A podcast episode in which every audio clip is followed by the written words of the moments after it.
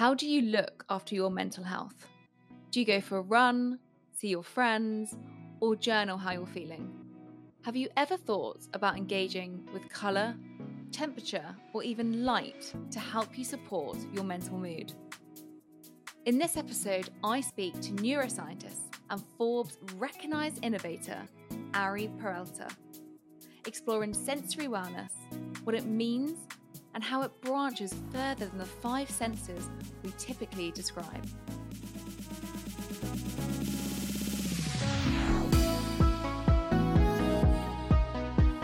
You know, I've had these incredible moments in my career that I'm so proud of. But it's not those moments that shaped who I am. It was the struggles, it was the challenges, it was the difficulties. My goal and my mission was always to help save the world, right? And what I've learned in the last 10 years is I needed to save myself. Ari shares how his own personal trauma a few years ago helped transform and pivot his career into retraining as a neuroscientist, as well as curating three companies to engage and understand sensory wellness, which has worked with organizations such as NASA and the United Nations. In this conversation, Ari takes us on a journey to help us connect with our senses in a way that you might not have thought about or heard about before. Ari, welcome to Live Well, Be Well. Welcome to my home. Thank you for having me. I am so happy to firstly see you in person because the last time we saw each other was, correct me if I'm wrong, 2020, just as COVID was about to happen at my BY Collective event. I think so. Uh, during Fashion Week, yeah, right Yeah. before COVID Yeah. um, took over the world. but now we're back. now we're back and you've got long hair. Yes, I do. COVID hair. okay, Linda. it looks great. And you've also had a really interesting last two years, which I cannot wait to talk to you more about. So, when I last saw you in 2020, tell me where you were at that time. I was at the height of my career. You know, I had uh, been listed as one of the top entrepreneurs in London. We had this incredible neural research company activating different studies around the senses and how we can support mental health. Unfortunately, I was going through a crisis of my own. I was diagnosed with uh, testicular cancer. And I kept it to myself in the beginning uh, until I figured out, you know, what was the best uh, course of action and treatment. Yeah, so last time I saw you, I was actually heading out and leaving to start about eight months of treatment. Oh my gosh, I actually had no idea that that's where you were at that moment in your life, and definitely wouldn't have grasped that from your energy on that day. So, a question feels like it's kind of the perfect moment to ask you. A question I ask all my guests is what is the biggest thing that you've changed your mind on in the last 10 years? And I feel like your answer might be related to, Well, you know, moment. with anything with wellness and well being, we're always trying to be quite descriptive Mm, and we're trying to uh, create panaceas for people. And then obviously, we want to help heal people. My goal and my mission was always to help save the world, right? And what I've learned in the last 10 years is I needed to save myself. Every single day, I still do. And when you empower yourself to be the best version you can be, then you learn a different story. And it's the story of how do I help empower others? And that's when the pendulum of change really evolves. When we go beyond our ego, beyond our, our self narrative, and connect to something greater than ourselves. so, what have you learned? So for me, I've learned that community is everything and that validation is an illusion. And, you know, I've had these incredible moments in my career that I'm so proud of. But it's not those moments that shaped who I am. It was the struggles, it was the challenges, it was the difficulties. And that's something that we universally feel as humans. Mm, massively. And I think, you know, what you mentioned and referenced something there really interesting, which was ego. And I think we can all be defined quite heavily by our egos. And that moment within your life when you were diagnosed with testicular cancer, I guess you were very vulnerable. Your ego actually was probably quite heavily diminished at that moment. And for you, would you say that's probably one of your most life changing moments of your life? It is, of course. It's a journey uh, that a dear uh, family member who had gone through a similar experience, she had mentioned to me, this is going to be a gift. And at the end of the day, once you uh, see this in the back, you will appreciate it as a gift. And the truth is, any challenge that makes us rethink our perspective, that makes us rethink who we are, and makes us uh, shed some of those layers. Any challenge, regardless of if it's disease driven, relationship driven, or self driven, they all are paths towards transformation. And that only reinforced my own experience, you know, going through chemo, going through radiation, uh, being in environments where, let's just say, it, it's not a happy environment. But how can we improve those environments? How can we use simple elements such as the senses to elevate those spaces and empower people in those moments that they need it the most. And I would have never pivoted my career, my life in that direction if I hadn't gone through that experience myself. Well, thank you for sharing that. That's really, I mean, and I, and I come to this conversation not knowing that that's what you were going to say to me. So I feel really privileged that you shared that with us. Thank you. And that brings me really nicely onto where we're now because you did pivot your whole career since I last saw you, and you've been through a huge life transformation since then. Can you tell everyone where you are now? Because the term sensory wellness, I think most people might not understand what that means. So I'd love you to explain a little bit more about where you are now, because I know you went back to school, you went back to Harvard, and you retrained in neuroscience, and um, it brings us to where we are today. Well, you know, it helps to understand neuroscience when you run a neuroscience company. so that is kind of the key thing, isn't it, really? I was really privileged to work with a vast network of experts and scientists of all different backgrounds, including Charles Spence, one of the leading multisensory scientists in the world and director of neuroscience at Oxford University. But once I understood what was going on under the hood, or at least to have an idea, right, because nobody really knows, I noticed that we have such a great opportunity to use this untapped language that we call the senses, which is this code that humans as a species speak. And I'm not just speaking of sound, but I'm talking about temperature, the way we sense temperature, the way we sense light and motion and vibration, all these things. How can we use these different types of stimuli to help us overcome challenging moments? So at this point in my career, my research company, Arigami, evolved to really focusing on on multisensory uh, design and how can we achieve behavioral outcomes through those multisensory interventions. Now, a big part of what we couldn't achieve maybe 10, 5 years ago, we couldn't capture data to be able to then uh, create a personalized environment. And the senses are personal, they are perceptual, and uh, so is wellness, so is well being. It's mm-hmm. personal, it's perceptual. Uh, your definition for it changes throughout the day, every day. Yeah. And I think, you know, we're in this moment where wellness needs to evolve, mm-hmm. and we're so proud to be part of that wave. I love that. I have so many questions from that answer to ask you. But before I go into the senses, and I really want to talk through the five senses, as you reference, it's not just the taste, the smell. We're going to go into what that actually is defined as in your eyes. But before I do, I'd love to touch upon this word wellness, because I think you and I have a very similar understanding around this term wellness. I think it can be quite faddy, quite a big marketing tool. And it seems that in this wellness boom, we all seem to be living these healthier lives, but actually more unwell lives.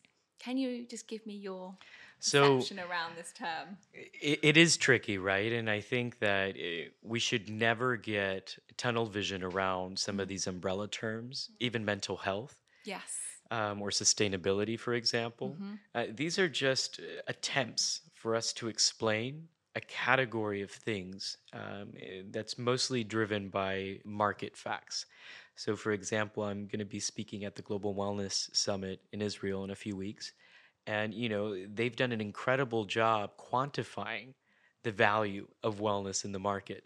So, when I hear the word wellness, I see it now as a market category mm-hmm. versus as an outcome. Yeah. Now, when we talk about well being, I think we're starting to see healthcare environments stop using health and starting to use well being Uh, we're seeing workplace no longer talking so much about mental health and literally now talking about well being as the outcome. Mm. Now, well being is complex because we are complex. We are these incredible beings, these systems within systems that operate in this reality that's really translated by our senses. So for me I really wanted to better understand how can we support people physiologically, psychologically, mm-hmm. socially, environmentally, financially. So well-being is multifaceted, many, many, many layers, and they change. It's exactly the same perception I think that so many of us are starting to understand that it's really multifactorial, multidimensional, and there isn't one philosophy for all. It's all so personalized to that human. And I think that's what I'm so interested to explore with you today on these senses. And just before we do, talking about this term and talking about, you know, maybe we are living more unwell lives, maybe we are more living in excess moments of stress, more pressure, more sensory overload, more stimulus 24 7, feeling that we have to be the best of ourselves in all areas, which can be emotionally exhausting. I'd love to just state a few facts here because you have mentioned to me in the past that you don't believe it's just down to a certain generation that's kind of caused this cascade of poorer mental health and poorer overall well-being that you do see it as more of a multi-generational approach that all of the different generations are, are impacting this. And i thought maybe it's good to put in a few stats here from the office of national statistics about where we currently are with our health and i'd love to explore this with you. So generation x which is people in the age group 40 to 50s are dying in greater numbers from suicide and drug poisoning today sandwich carers and as someone who doesn't understand what that is, it's for people that are also looking after elderly relatives, sick or dependent children. So they have many different layers that are also work layers as well as their day jobs, are more likely to experience symptoms of mental ill health, which can include anxiety and depression. And suicide was the leading cause of death for males and females aged between 25 to 34 in 2019. These are the few stats from the Office of National Statistics, which I find quite prominent that, again, we're going through different age groups there on all different areas of mental health. For you in your work, how can we start helping such a broad range of these mental health conditions? So, you know, we had to evolve from awareness, beyond awareness. So that's step number one go beyond awareness and let's start tackling some of these diseases of despair. This is a human issue, it's a global issue. And similar to the climate crisis, this is a meaning crisis. And right now, we're having uh, different parameters of society shift, exponentially change. And while Moore's Law is on full mode, we almost need like a Moore's Law for humans, right? We're living in a massively accelerated world in this hyper physical and overstimulated world where we travel faster than we can think, where mm-hmm. we compute things faster than what we can emotionally handle, and we're stuck in between. So for me, it's about how do we reduce the gap between this accelerated world and our primitive brain? So interesting to hear that from a neuroscientist point of view, because I am always thinking, how can our brains take even more information in because it seems day by day, and I'm going to talk through this with you later about the Web3 movement and you know more going into AI and just more stimulus and more sensors. How can our brains compute with this ever evolving range of tools that are coming at us and more demands in our daily lives without being affected in our mental health? And that's something that you know I know we're going to explore today. So before we do, let's start with really exploring these five senses. Could you talk to us about these areas, such as temperature, such as the receptors in our body, that really help give us a physical and emotional effect. So, everything we experience begins with a signal. We process over 11 million signals a second. And these signals are captured by different receptors in our bodies. And this is what we translate as sensory information. Now, these signals can be uh, based on light, and that's what affects our vision. These signals can be chemical, and that's what affects our olfactory, our smell, and our taste. But they can also be motion, vibration, which is when we get into sound. Ultimately, uh, when we look at the senses and we look at how the brain works, the brain uses these signals to provide context. In other words, to use it almost as a key search word and look for other elements, whether they're physical, whether they're psychological, to then activate and tell your command center, feel this way, act this way, think this way. We have a predictive brain. And these structures that we're not necessarily born with, but that are built through our environment, that's what provides context. That's pro- provides meaning. So when we have a memory, when we feel an emotion, it's actually encoded sensory information. That's why you feel it. That's why you go there. That's why you don't necessarily walk into that moment, but you start getting these little flashbacks. So think for a second like your favorite meal growing this up. Is what I was just thinking in my mind. I'm kind of going back to my mum's. Actually, my mum. That's a lie. My grandmother's cooking. My mum's not a very good cook. Sorry, mum, if you're listening. But um, my grandmother, and when she used to make us roast dinners on a Sunday, and nothing tasted as good as her roast dinner. Now, can you go in your mind? Where were you in one of those moments when she was making that roast? At her house. Which room? In her dining room. Can you recall one time what she was wearing? Yes, I can. She was wearing a pinstriped blue dress. This is the incredible power of the senses. It's a language that again, once we tap into it and understand it, and through different kind of conditions that we've explored uh, how the senses work including Alzheimer's, including autism, they've helped unlock this whole Pandora's box with the senses because not only did you just recall that memory through voice, but you were able to pick up sensory information from smell to taste because you even salivated there a moment. You tasted it. Uh, you were able to so pick up what, good. what she was wearing, where she was. So when we activate one sense and we can, let's say, trigger a memory, all the other senses involved in that memory will be also activated. So now let's take these recipes, this sensory crosstalk, if you will, and how do we create sensory reset experiences that empower people? And for the past two years, that's what we've been doing at our company, My Cocoon, which is our agency, if you will, where we help brands, products, and places create sensory reset environments to reduce this hyper acceleration, de escalate how we feel so anxious and stressed all the time, but with context to the person. Gosh, okay. I want to come on to sensory resets, but just before I do, you touched upon some of the amazing research there, and I'd love to just highlight what this is because you mentioned to me a study earlier this week around dentistry and the patients where they've used specific sensory wellness techniques such as light that has actually helped reduce the amount of painkiller use after the patient had the surgery and also their anxiety around it. Can you talk to me about just some of the research that's been conducted in this area around sensory for the impact that it can really have on one's mental health and well-being? So, pain is a sense too, just like hunger, just like thirst. So, there's other senses beyond the five main organ senses that we talk about.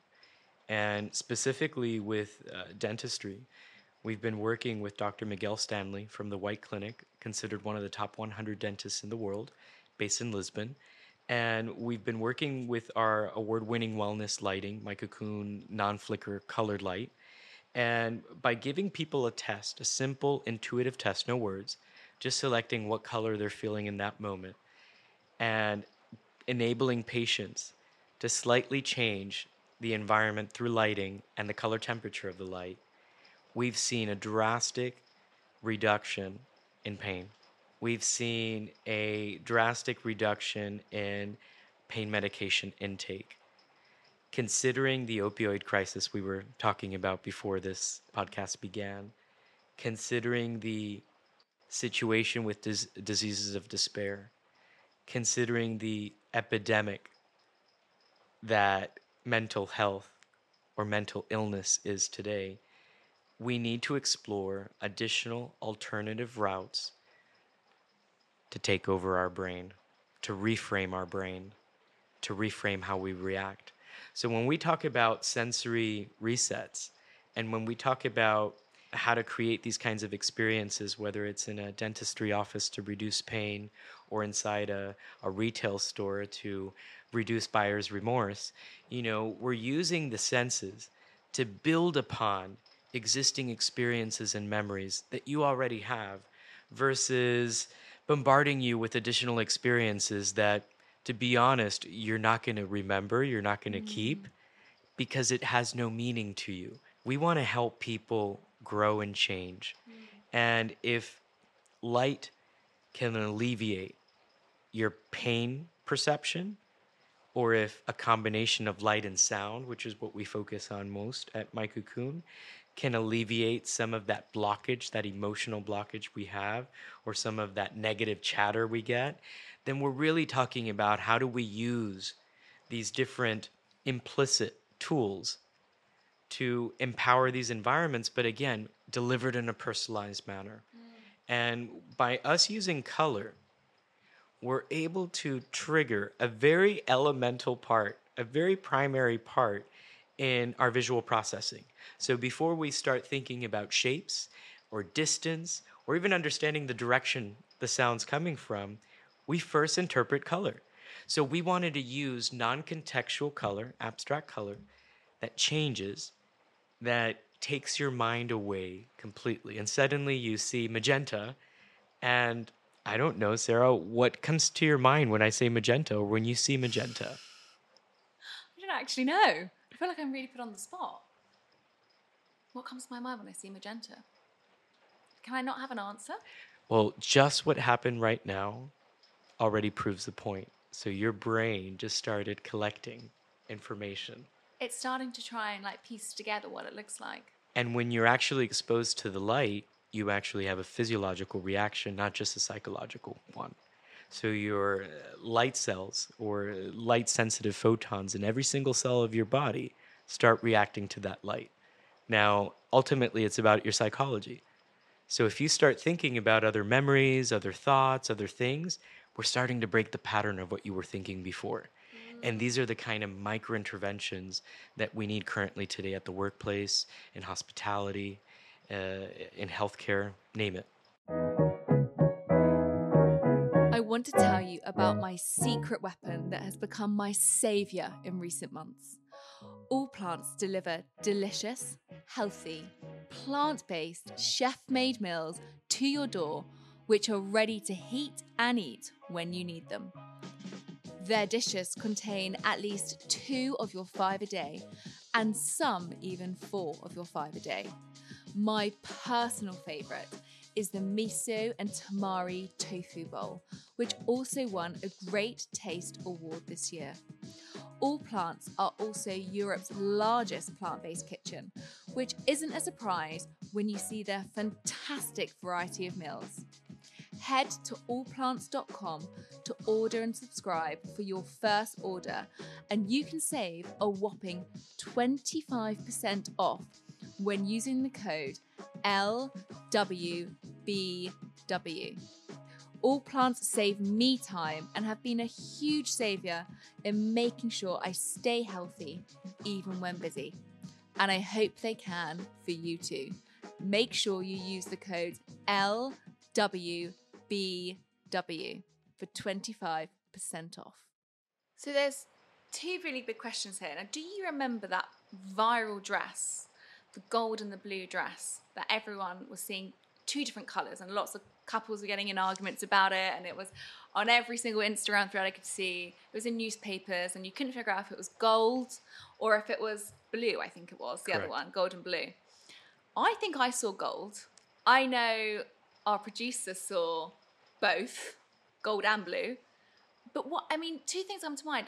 Why does that happen if that's if that's your sensory perception? Are you psychologically wired in that way that you're perceiving it.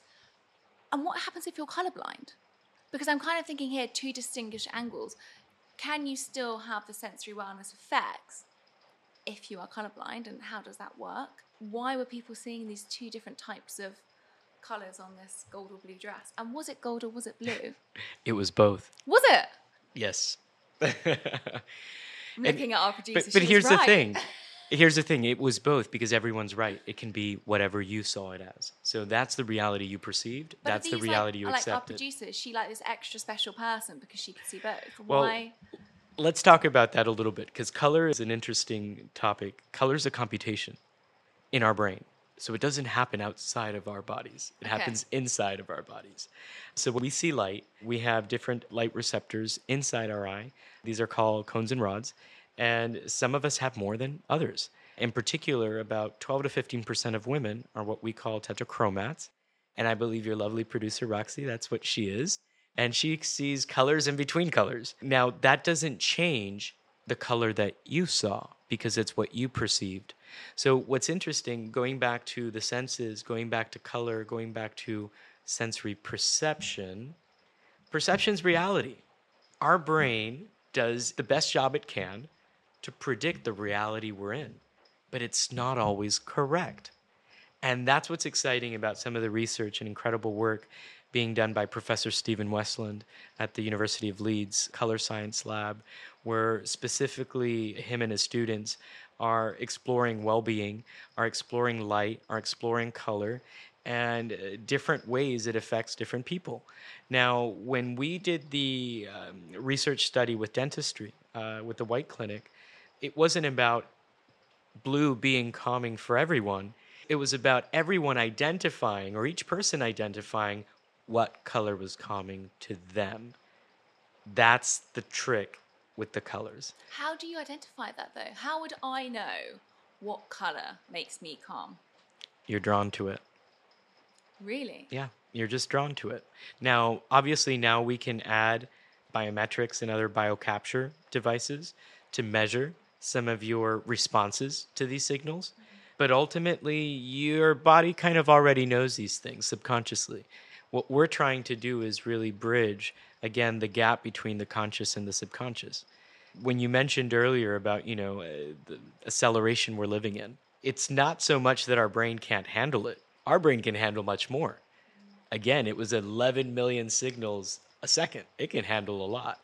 Now, in this entire time that we've been talking, every single person, including yourself and, and your audience, you've been breathing.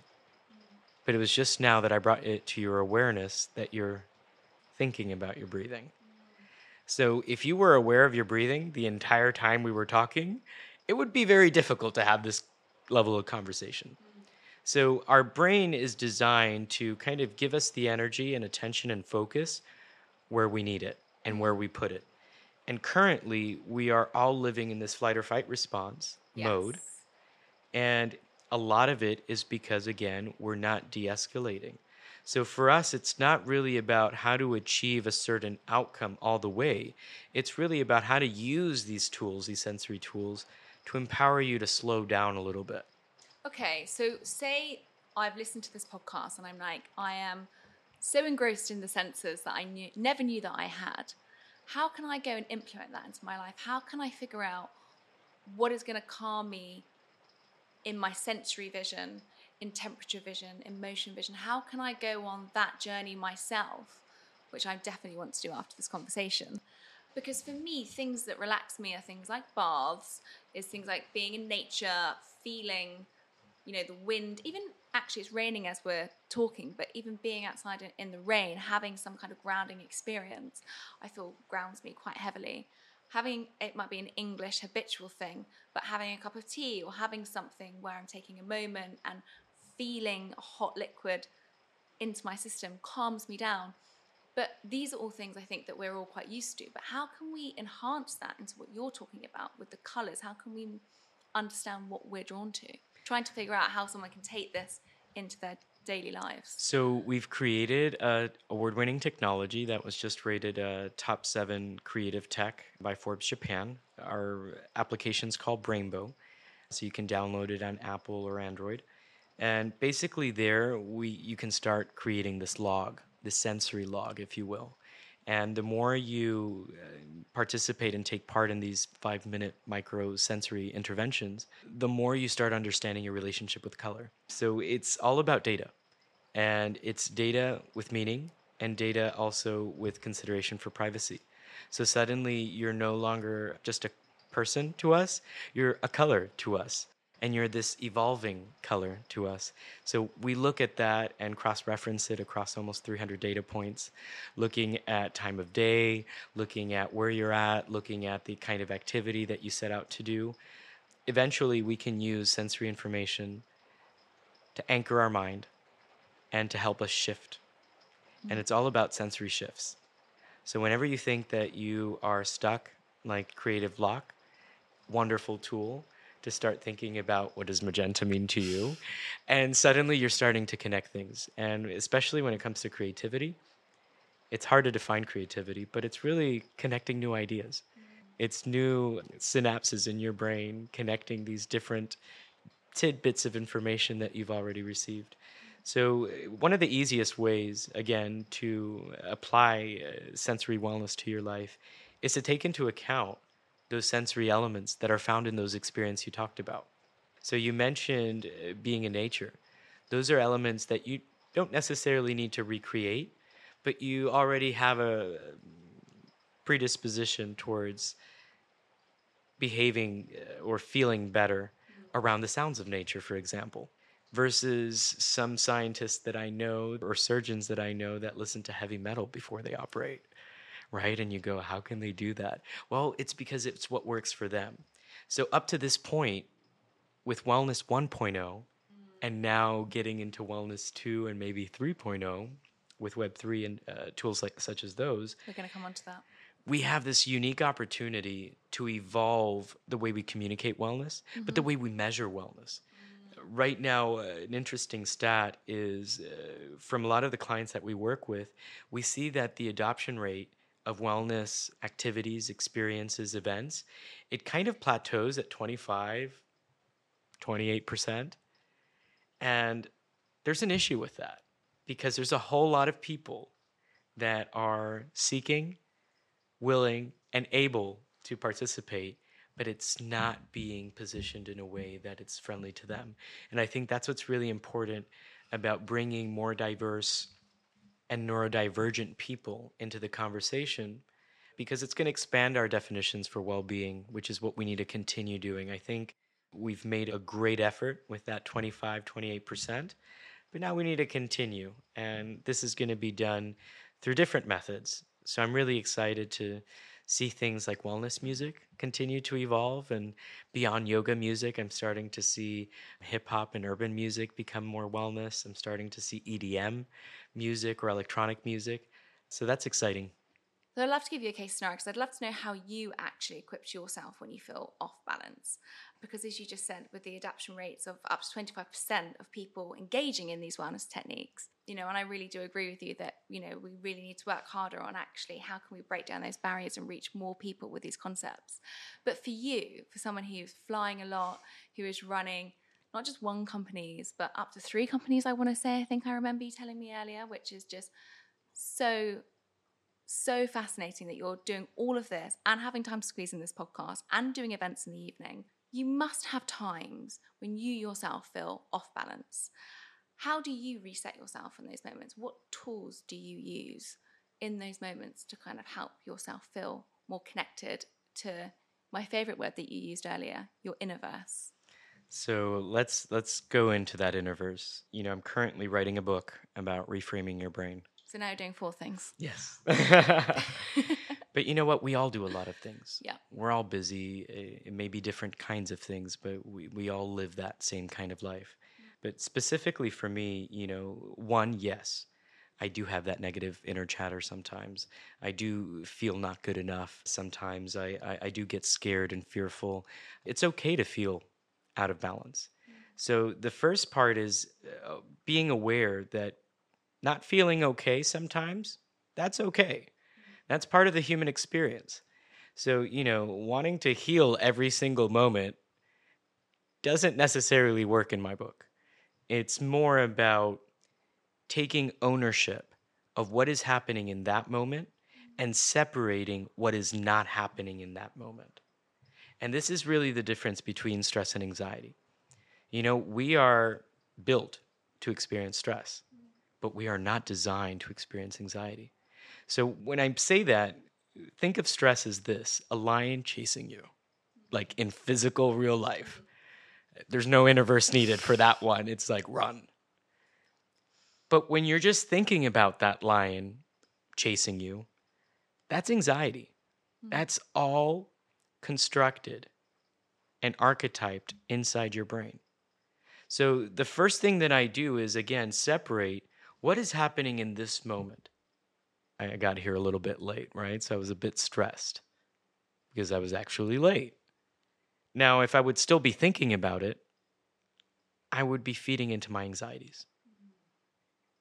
So, number one thing is how does one shift their perception in those moments where the sensory information that we're processing is telling us to feel a way we don't want to feel?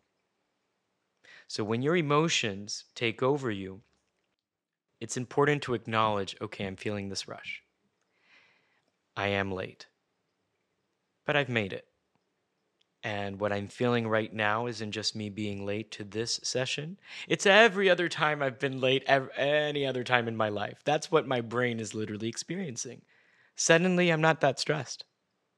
It literally is that simple. Now, that simplicity is quite complex for a lot of people who may need tools to slow down and bring that awareness. Meditation is one of those tools. It's not the only tool. So now we're starting to use sound. We're starting to use color and light. We're starting to use haptics. We're starting to use other ways to help people de escalate in those moments just by tapping in some different kind of stimuli, just to change your mind. Now, we've seen this a lot in the wellness industry as an attempt to escape. What we're looking to do, and what we do at My Cocoon, for example, with our sensory resets, is help you escape inwards, not outwards. We don't want you to go to some fantasy land. We want you to go into you and try and overcome some of these deeper constructs, foundational challenges that we have in our thinking. So it's all about reframing our state of mind sensory perception, it's built in, right? So sensory mm. perception. Mm. Perception's what we're trying to change. Sensory works that way. It's the key, it's the operating system to how we think. So let's take that amazing example of what you just said with the anxiety and the stress. And one way that I I feel like I've actually tried to interpret that in my life is changing the lights in my bedroom from these strong halogen lights to these more calming lights. And I can't tell you the physics behind that, but they are meant to actually create a more calming sensory experience for you because light has a massive impact on how you sleep. Now, I know you've worked a lot in this area with sensory wellness, with chronotypes and circadian rhythms. And I'd love to explore this more because I think you did these amazing art installations at the Times Festival recently, which I was gutted not to come to. But this allowed people to actually figure out which chronotype they are. Now, before we get into understanding this, first of all, could you just tell everybody what is a chronotype and why is it important for our overall mental health and optimal well-being? And then how have you created this own sensory perception sculpture that allows us to be more drawn to which chronotype we may be. So, chronotypes refers to our genetic predisposition towards which time of day we wake up best at, which time of day is our most productive time. It's basically a, a code that's embedded in our DNA, specifically our PR3 gene, and it dictates our uh, wake sleep cycle. And that wake sleep cycle dictates our energy patterns throughout the day, throughout our lives. Now, this is not just humans, this is every living being on earth. And the relationship we have with light is mostly with our sun. So we follow these patterns, these natural patterns that we call a 24 hour cycle from the perception we have. Now, we wanted to go deeper into that, and different researchers have highlighted animals that symbolize these chronotypes, such as bears, such as wolves, dolphins, etc. Larks. Owl.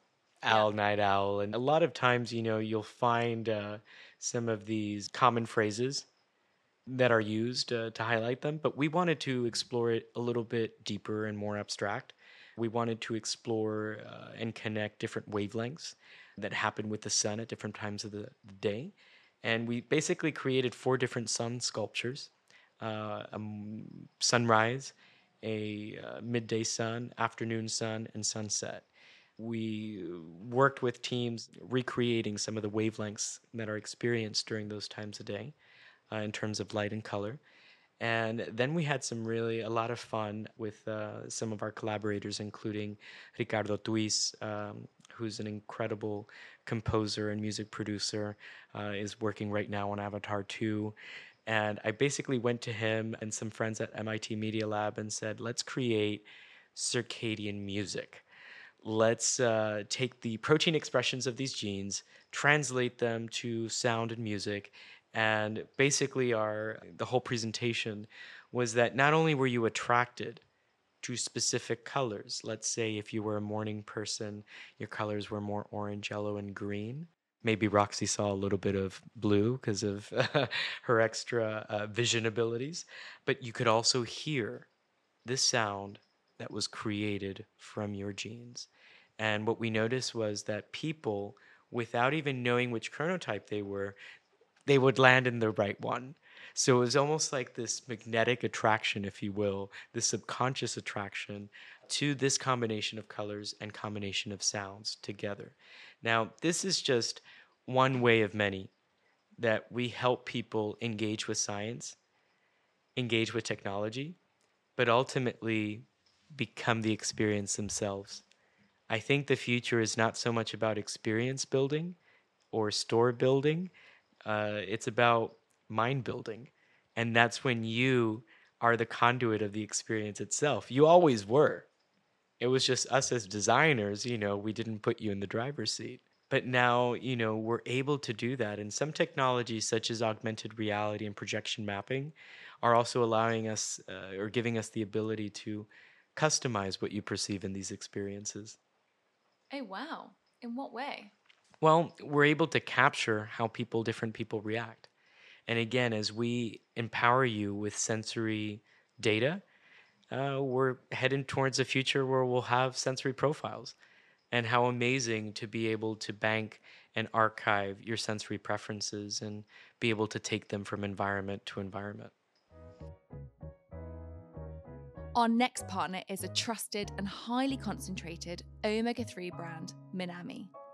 Did you know that it's important to consider an omega 3 supplement if you do not consume one to two portions of oily fish a week? Because omega 3s contribute to a normal brain function, a healthy heart, and vision. So, lucky for you guys, Minami is a brand I wholeheartedly recommend for the whole family as they stand out from the rest. They are the omega 3 experts. Minami is one of the highest concentrated and pure omega 3 brands available in the market. So you get more omega 3 nutrition per soft gel, which means fewer capsules to swallow. They have a high concentration of 90 to 95% of omega 3 per capsule. They are free from solvents and fillers, and they have a low environmental impact, sourcing sustainable fish from unpopulated water of the South Pacific. I'm a huge believer in the importance of omega 3 for our health.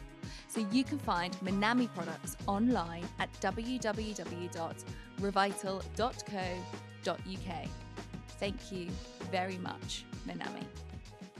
I just find those four installations fascinating. I didn't want to interrupt you, but how do you take a DNA gene and transcribe that into sound and light? Like, how talk me through that so thankfully much smarter people than i uh, we're, I we're, we're part of that. So since the 70s we've been encoding uh, information through sound. This is the whole field of data sonification. A lot of space work you know uh, especially some of the projects that i do with nasa and some of the uh, art and science organizations that i form part of uh, such as SciArt Exchange, you know, we take massive amounts of data, add musical attributes or values to that data. And then now through spatial sound technologies, you can experience data through sound in a different way. So we took some of the incredible work that was really pioneered mostly at MIT Media Lab as early as the 80s and 90s, looking at data sonification. And uh, when the human genome was mapped, that was one of the fun creative projects that came out of MIT Media Lab. So we just wanted to take it to the next level and say, okay, since we already have the systems and frameworks to translate genes into music, can we look at specific genes and can we use those almost in a therapeutic experiential kind of way? And that's what we did with circadian gene. And so, do you see this transcribing into Web3? Of course. And before we even go into that, I feel like I should actually. Can you explain what Web3 is to everybody who's listening? Well, think yeah yeah i think think of web 2 as a reference for what we have today is on a screen. It's on a surface. Web 3 it's going to be something you can walk into. So i look at very simple definition for web 3 and it's spatial internet. So it's an internet you can walk into in other words virtual or digital environments. Now we're going to carry over all of our problems from this reality into It's this that one. into these other alternative perceived experience realities. And that is why it's important to start having the conversation about well-being, about mental health support in virtual and digital environments today so that we're not retrofitting wellness and well-being and mental health into these environments later. And a great example is Facebook. Mind you, now Meta company, but I'm talking about the platform. I respect what they do, and I'm glad that they have created certain technologies. But ultimately, a lot of the issues that have been experienced by social media platforms could have been avoided because we could have predicted those would have happened. We're in that position right now as we start designing these new types of hyperphysical experiences that teases our brain to think it's another reality, but physically we're in this one, we're going to see a whole lot of new challenges, a lot of challenges, a lot of diseases, including reality dysmorphia, if you will. So we need to embed these kind of values wherever we go. And I think that is the greatest thing that we can do with technology. Technology isn't just what we plug into a wall. Technology is any tool that extends our abilities as humans. So for me, I'm not afraid of technology because we are technology. And I think it'll be interesting now with sensory design and sensory enrichment of these virtual environments because it'll feel real and it's going to really uh, put us in an interesting situation where we have to rethink or redefine what is real, what is reality. And I believe it's sensory perception. Sensory perception identifies our reality. And right now, we are so driven by self, by consumption, by ego, that we can use some of these opportunities, some of these technologies as a moment to self reflect, as a moment to grow, as a moment to exercise our emotional intelligence.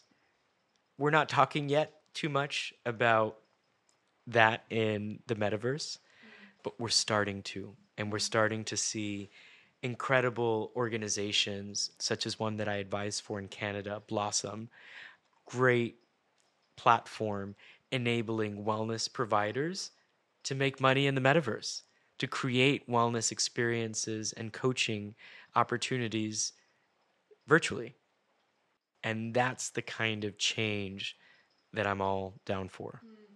But do you see things such as Web3 or when we're escaping into this digital reality more harming our mental health? Because I think what we have seen, especially through something like Facebook or, or Metaverse, Instagram, social media, TikTok, we've started to really detach from our communities. And I know in the beginning you said one of the most important things you've learned in the last 10 years is a sense of community.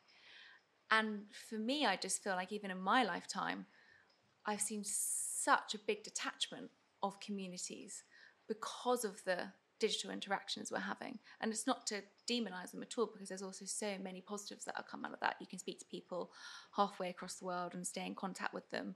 You can FaceTime them, you can still feel connected. But I do still see a huge spike in poor mental health because of these digital realities. Like, what's your take on that? So, you know, I go deeper uh, because I, I think uh, one thing is to put everything under the category of digital realities and assume or contribute uh, disease of despair that we're suffering from today at exponential rates to those. But I don't quite see it that way. I look at what's happening in the brain. And uh, a great book for reference is Dopamine Nation.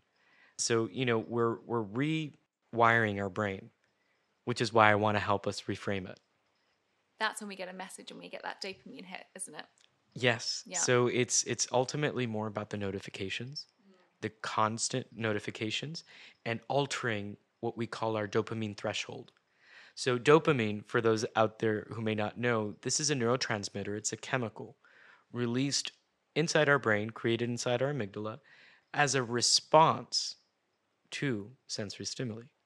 Now, it controls our attention, our focus. It influences behaviors such as addiction. So we're tapping into the addictive part of our brain to build these godlike technologies. Again, back to our primitive brain. So, you know, I'm looking at how do we catch up, going back to the Moore's Law for humans. I'm more interested in what role do we play and can we play to optimize ourselves in these environments versus these environments optimize themselves? And I think that's the unique opportunity that we have to evolve this perfection seeking from wellness and just being the best version of who we can be in that moment. That's great. And it's something that I personally practice every day. I do that one day a week, a month, a year. And I can tell you for the last five years, I've been living the best version of myself every single moment. Can you talk me through some of these practices for you personally? Number one is framing your day. As I'll share and expand a little bit more once my book's done, it's all about reframing your perception. So in the morning, we are born with some kind of perception already we rise and we're like, oh, okay, I feel this about today. Tell your story. Take over the driver's seat of what your mind is thinking and guide it. Don't force it, but guide it. So I, I, I have these inner chatters, just like what we all experience. And I basically don't give it the authority to make me feel a certain way. And literally, that is the greatest advice that I've been given by people that aren't just successful in what we look at success through the lens of business or financial, but are actually happy, fulfilled, and meaningful people who live meaningful lives. For me, it's always about rekindling, reminding myself what is my purpose? And it's okay for your purpose to change, to evolve, but it's important to check in with that purpose each and every day. I do that in the morning. I am a early early riser. I love waking up very early. So for me it's that peace and quiet before the world wakes up, if you will, or at least the world around me, that empowers my productivity, my creative thinking, my analytical thinking as well. Everyone is different. We all use music as well to kind of help and train. So it's things we're already doing. We're just now bringing awareness to how can we optimize these things and make it, I shouldn't say even better, but make it more contextual for us so that it works better for each person. And so this is my final question, which I think relates so nicely to what you've just mentioned to your daily practices and the reframing of the thoughts and creating that toolkit for you daily for a check in, which I think is really important. Like, how often do we check in with oneself for what's important for ourselves? Where are we in that moment? And how present are we in that moment? But what does live well, be well, Ari, mean to you? It means being your most authentic self without the layers of fear that typically drive and shape who we are. For me, it's been a journey of losing myself, literally, physically, to be able to find and to connect with something greater than just me. And I think identity is this double edged sword because I don't exist without you, you don't exist without me, but at the same time, we don't exist without each other. And I think that's where we need to aim for in society. To live well, to be well, is community, it's to be one. And that's why we need to heal. It's so that we can remove these layers of self and no longer put it through that lens. And when we see life through a greater lens beyond our senses, that's when you tap into something that is very difficult for people to describe, but you feel it. You feel it when somebody you care for embraces you. It's that you can't describe these things, but you feel it. You can connect to it. And from a neuroscientific angle, we have neurons dedicated to this. They're mirror neurons. So th- there's a particular part of our brain craving connection. And I think today we have an interesting moment where so many things are changing, where so many definitions are blurring, where so many different types of people are now thankfully part of the conversation. But that means we also live in a fragmented world, hyper fragmented world. So for me, living well and being well is being the best version of humans that we can be. Our personality is pretty much fixed. Our physiology for now, for now, is pretty much fixed. So, what we have as a muscle that we can exercise and strengthen is our emotional intelligence. In other words, how we react. And that is how I live well and become well. It's by becoming less reactive we could do a whole podcast on emotional resilience. I find it so fascinating. And I think the more you experience, such as you, the more awareness starts to shed on, on this emotional resilience. And it's been so fascinating just to one hear your story through this. I cannot wait to have your book out. Can I ask when that might be? Early 2023. Okay. So we've got a little, not too much longer to wait. We'll see. Okay. but in the meantime, where can people find out about you? Could you share your websites, your handles? Because I know that, you know, an hour does not seem enough to have a conversation with you. I felt like we could speak for hours and hours. So we'll definitely have to get you back on when your book is out. But where can people find out more in the meantime? You can go to mycocoon com and we'll share the link um, on the podcast info. Mm-hmm. Um, but there you can find the different types of sensory reset experiences that we've created for brands, products, and places, and look into different ways that we've used the senses anchored by color to be able to tap into that inner verse and change the course of that narration that you were used to. Now, as far as research, you can always go to arigami.co.uk. That's my research company, our research company. So basically, we have these three companies that are sisters and, and work together. But there you'll find the latest in sensory research, sensory research applications, and recently even on um, sensory wellness uh, in metaverse and uh, other types of environments. Ultimately, I would love to recommend a few books for additional reading uh, and just uh, as an additional resource. Charles Spence, again, uh, incredible lead neuroscientist at um, University of Oxford, wrote a great book called Sense Hacking. And it's great for anyone really looking to understand how they can use the senses to unlock their brain. And John Russell wrote another one, a great one called, uh, I believe, Sense or Senses.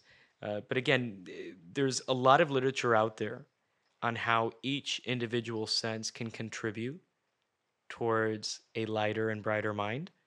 Now, what we're understanding, since people are different, and since this is all perceptual and personal, there's a code for everyone.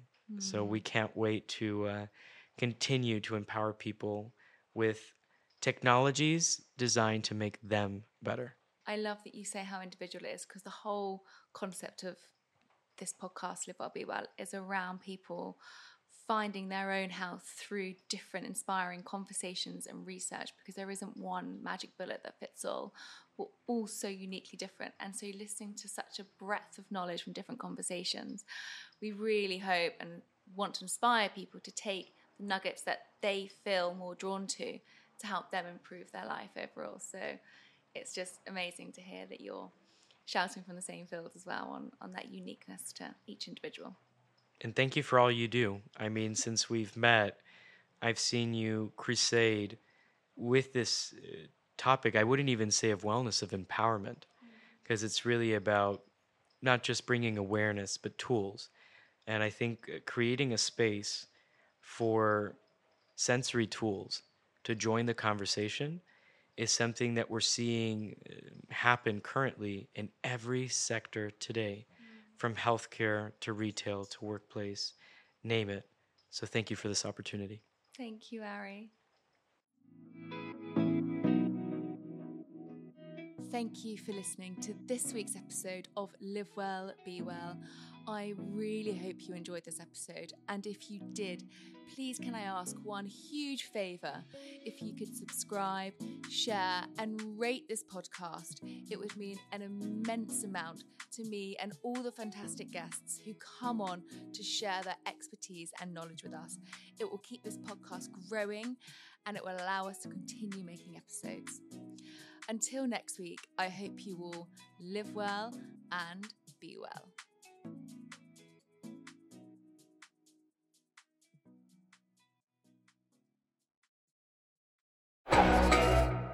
Before you go, I have something new to tell you about. There's brand new bonus content waiting for you with every new guest I speak to. These are exclusively for my inner circle of Apple subscribers. To listen now, head to the Live Well Be Well show page on Apple Podcasts, where you can activate your free trial and you can enjoy the podcast without adverts.